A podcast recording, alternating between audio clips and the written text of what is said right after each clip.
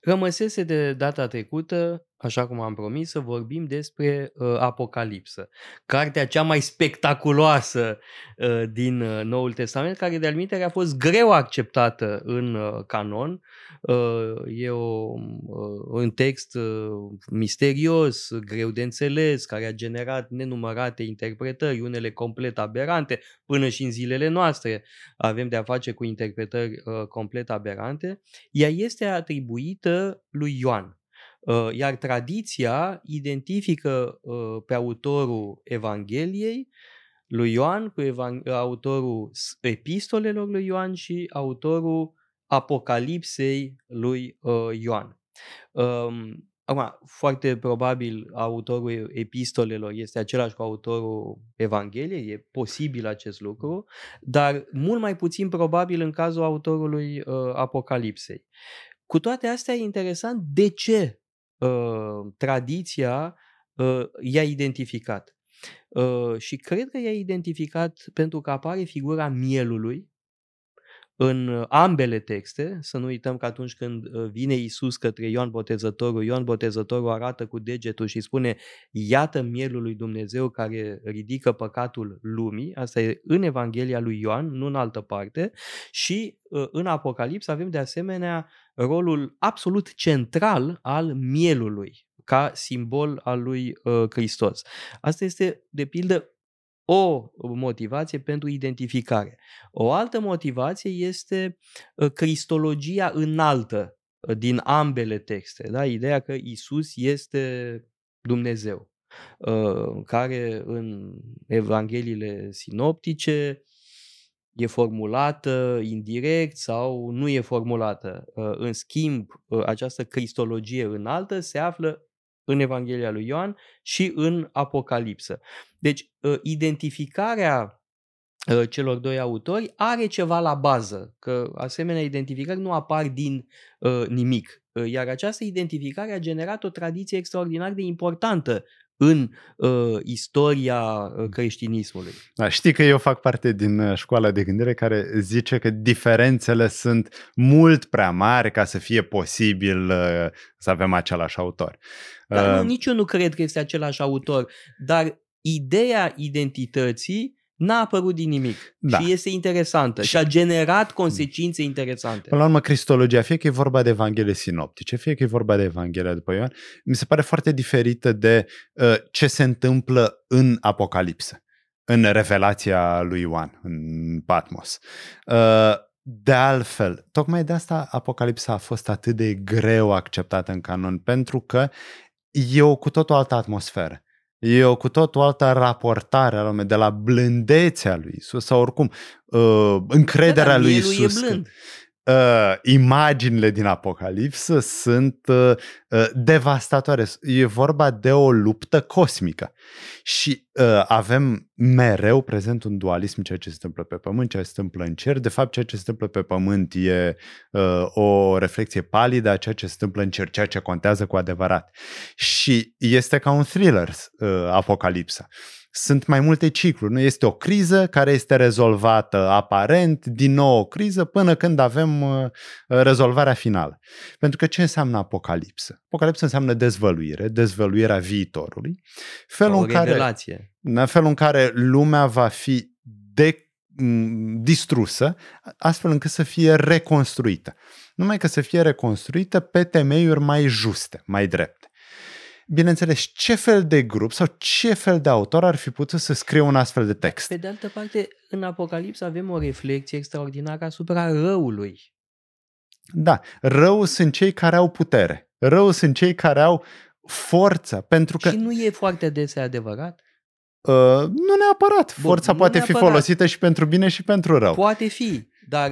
Uh, deci Apocalipsa reflex... e scrisă de cei care sunt sau cred că sunt oprimați. Asta e valabil și pentru uh, cartea lui Daniel din Vechiul Testament despre care am Cu vorbit, care seamănă foarte mult. cu care da. seamănă foarte mult, e valabil pentru Apocalipsă, e valabil și pentru alte texte din genul Apocalipsă, dar care n-au intrat în Noul Și Testament. care sunt prezente în iudaism. Este un gen Mm. iudaic, eminamente iudaic.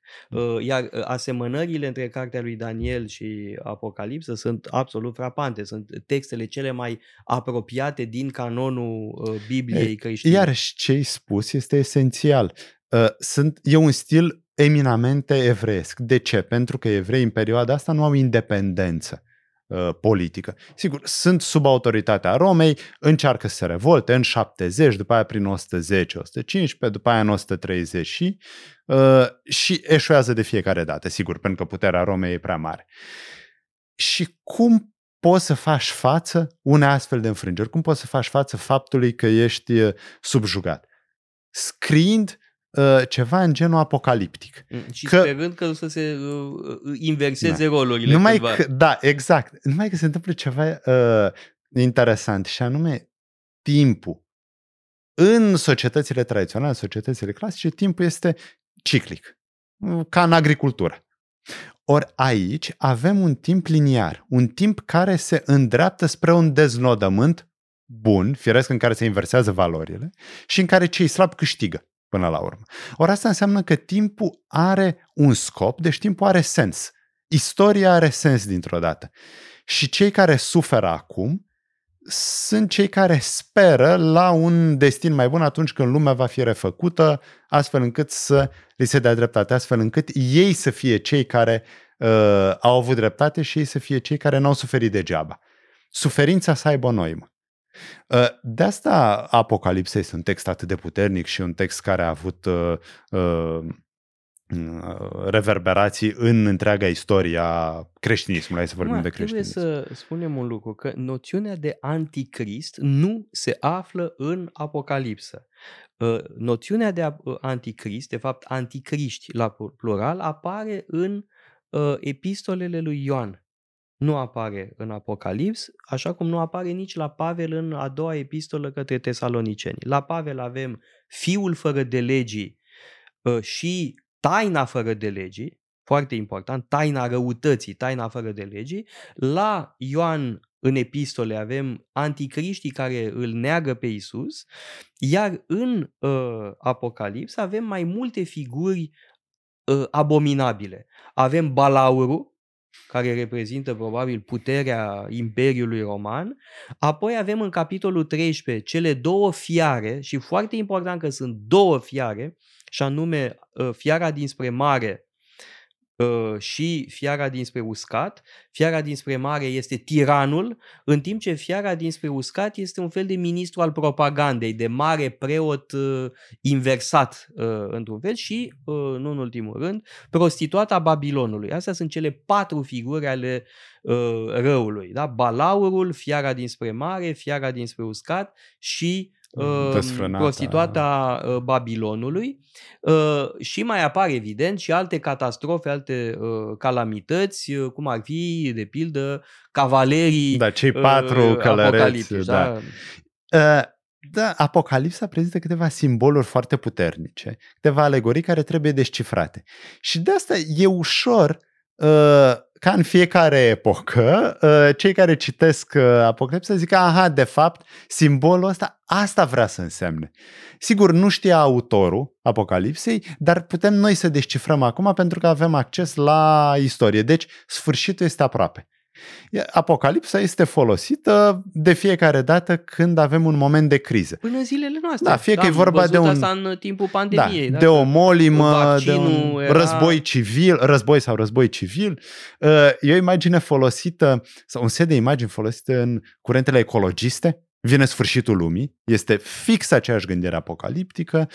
În gândirea de sorginte marxistă, ce obțin în anumite curente, are și avem o anumită apocalipsă și reconstituirea lumii pe baze juste. Deci toate aceste curente se revendică explicit sau nu, Da, nu, de la nu cartea se revendică Apoc- explicit. Da. Uh, Uh, Sunt, bun, uh, în an- e vorba da. de o structură similară cu un conținut Da. diferit. Bun, mă gândeam la cei care se revendică în cazul unor războaie civile. Am în minte războiul civil englez.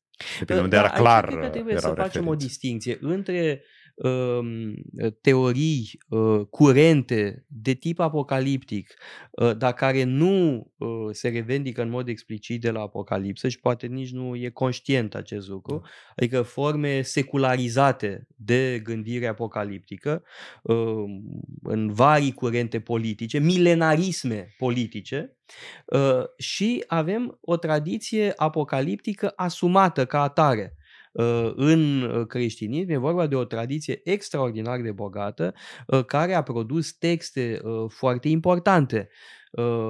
Mă gândesc acum, de pildă, la faimoasa profeția lui Metodie. De fapt, e pseudo-Metodie, e un text din secolul VII, din timpul invaziei islamice, Uh, în uh, Imperiul Bizantin uh, și este atribuită unui sfânt din secolul IV. Da? Este o uh, schemă uh, foarte obișnuită, da? retroproiecția.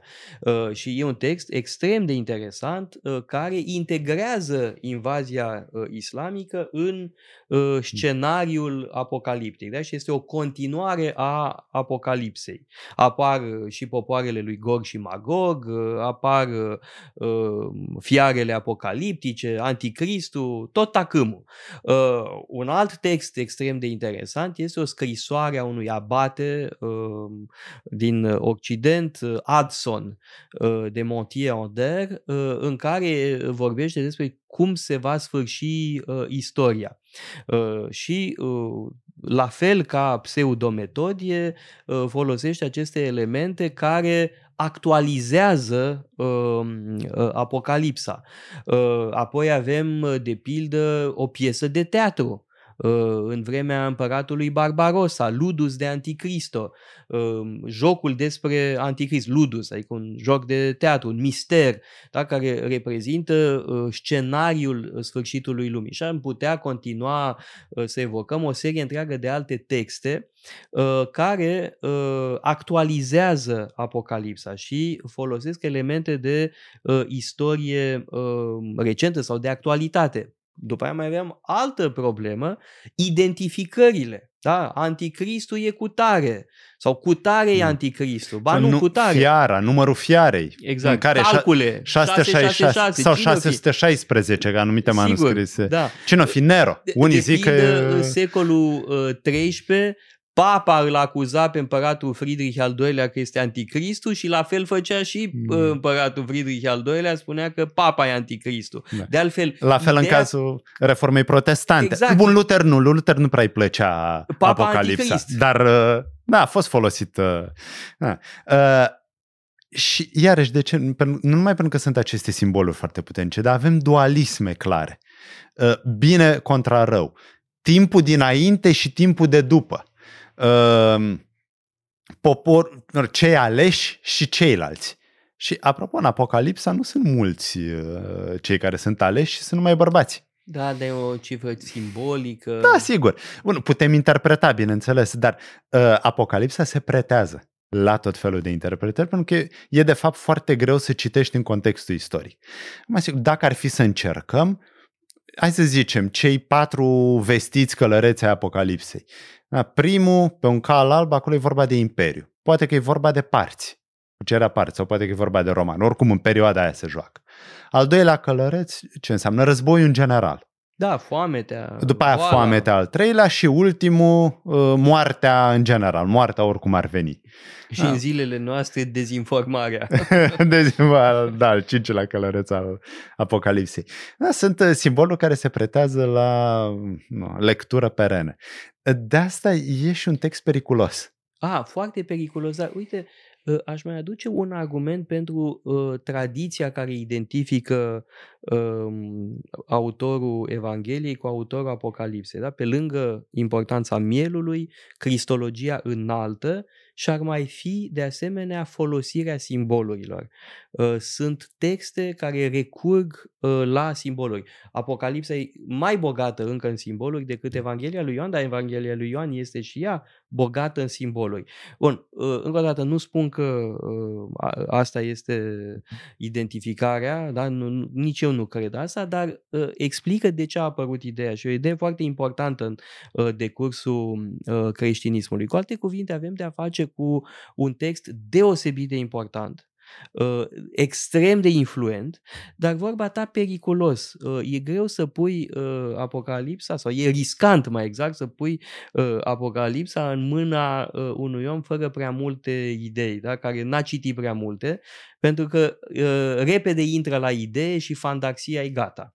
Uh, și e plin de nebuni apocaliptici. Am întâlnit uh, nebuni apocaliptici care fac tot felul de profeții uh, da? sau uh, care cred că au înțeles, uh, că au descifrat uh, misterul uh, apocalipsei.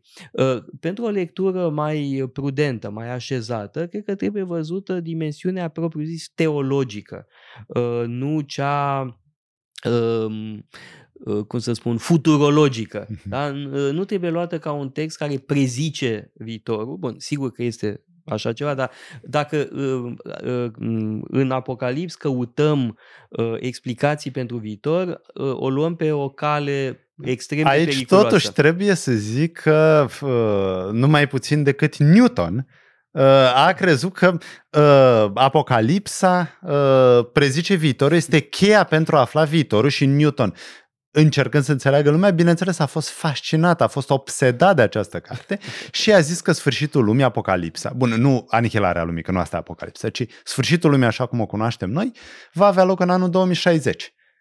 Și că s-ar putea să prinde momentul, să vedem dacă Newton are, a avut dreptate sau nu. Tu sigur îl prinzi, eu nu știu uh, cu siguranță. Sper să prind și eu momentul respectiv.